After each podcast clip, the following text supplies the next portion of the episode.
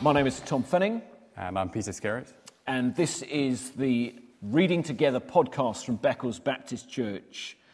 In this podcast, we are seeking to encourage us as a church family as we read Tim Chester's book, Enjoying God, and as we read it together, that we might be prompted to further thinking and further discussion of what we have read. Last week in our two podcasts, we looked at the two chapters that really serve as a two part introduction to the book. And today we are getting into the meat of the book in considering how it is that we relate to God as Trinity. And God the Father is the person of the Trinity in gaze in chapters 3, 4, and 5. So that's this podcast and the next two podcasts.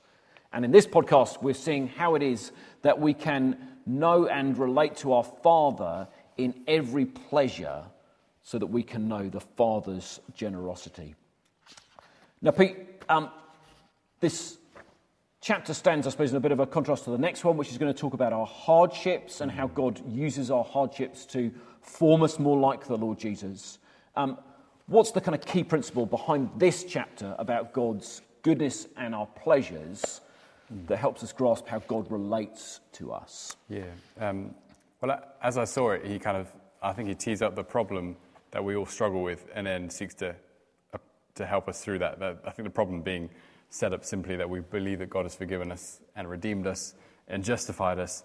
Uh, but does he love us? Uh, you're not so sure. Uh, and that, that that has an impact on how we respond to him. So if we're not sure he loves us, we're never fully going to let ourselves possibly love him. And he, he sets out the problems.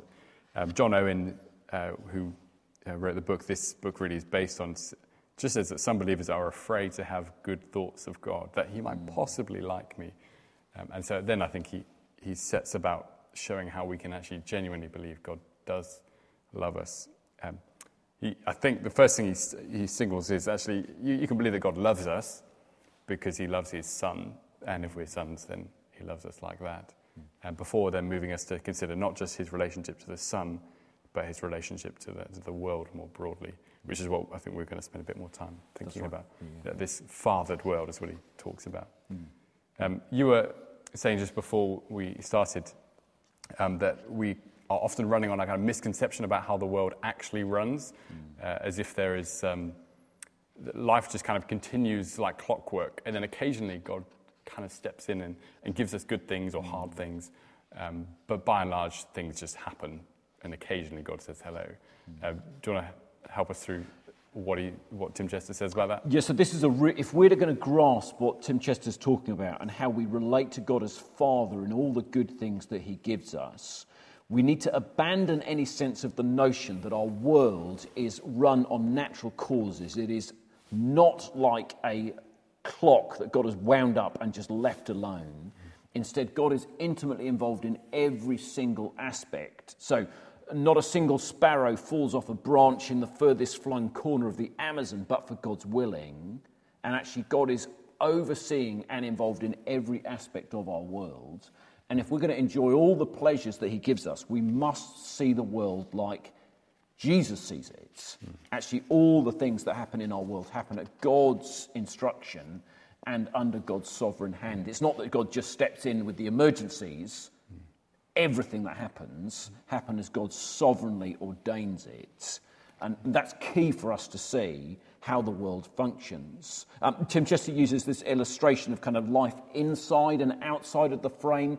I don't know that I found that analogy particularly helpful, but really what he's saying is everything that happens in the world happens under God's fatherly care, and only as He enables and allows it to happen. On, on page 42, he, he kind of sums that up, I think, more neatly. He says, every, yeah, ev- everything is an act of God. Sometimes he acts directly, what we'd call miracles. Sometimes he acts indirectly, yeah, what we'd call natural causes. But clearly, everything comes from our Father. And I, I just like the way he says, therefore, the postman um, or the farmer, the miller, the baker, they are agents of God's kindness. Yeah, they give you the kind letter or the, the food from the shop is really just a gift from God. And they're just the intermediary bringing it Yeah. to us. Um, so that you can therefore interpret every good thing is, is coming from his hands. And I think actually, I just found Jesus' um, words in Luke 12 just really challenging in that sense to be cons- he says, consider the ravens, consider how the wildflowers grow, and the fact that we just don't consider, mm. that we don't take time to think and ponder and reflect on the world. Everywhere is, is evidence that, that everything comes from your Father. You're just not considering it. You're not mm. thinking about it.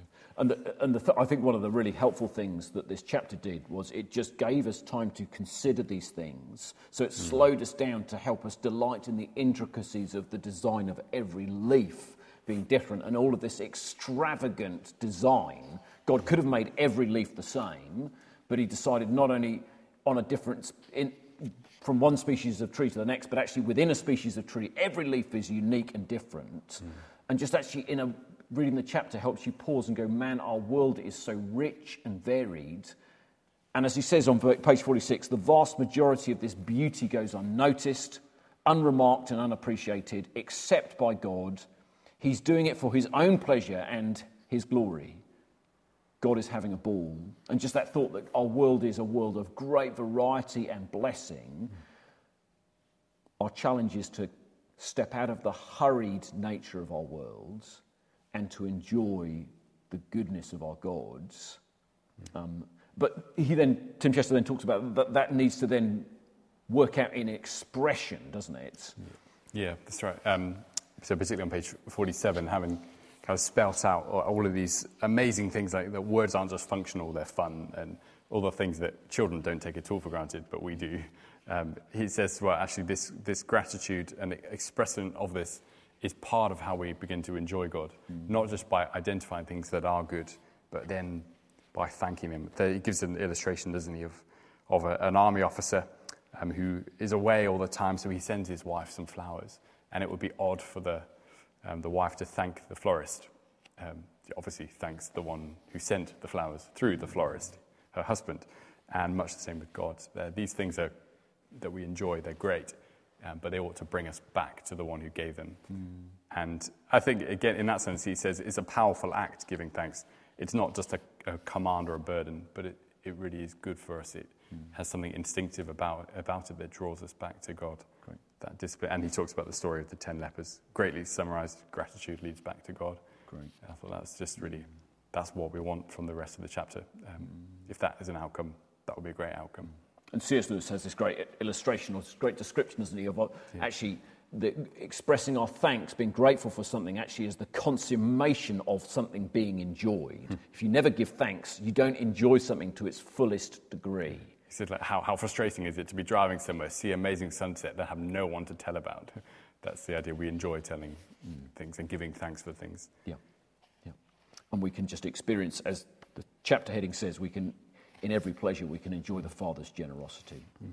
And in fact, what I mean, one pastor in Worcester um, just reminded me a long time ago uh, that at the end of every day, if you were to give thanks for a few, like five things, and in fact, it's exactly what Tim Chester said here, uh, you would find yourself more joyful. Mm. And that's just, that's just a real practical takeaway action. He says, uh, each week, each day this week, pick something to say thank you for. And as a, as a discipline doesn't just come naturally. No, indeed. Yeah, um, hard work needed. But in doing that discipline, it drives you back to God in mm. thanks. Good. Um, one question to zero in on for the last minute or so.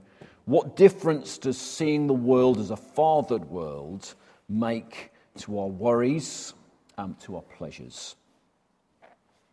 Um, to, to our worries, in that sense, that you just you sit a bit more loosely to your own concerns and trust that even the smallest thing will have come from your father's hand. Mm.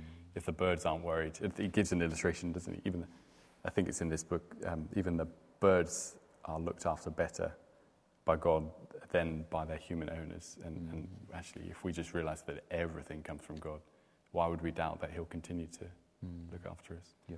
We, it's just opening our eyes to His past provision. Yep. Yep. And that will then as we face things that make us worry, will just make us instinctively want to pray about them yeah. because we see that God cares for us. Yeah. And then I suppose, what difference does a father, uh, seeing the world as a fathered world make to our pleasures? Well, we've already touched on that, doesn't it? Mm. If we see our world as a fathered world, we see that our pleasures are gifts from our Father. Yeah.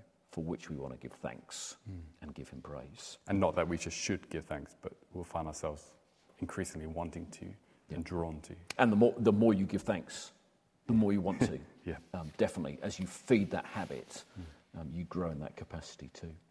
Okay. That's the end of our um, chapter this week, looking at the, uh, sorry, of our podcast, looking at the third chapter of Enjoying God. And we'll be back next time, moving on to chapter four. Bye.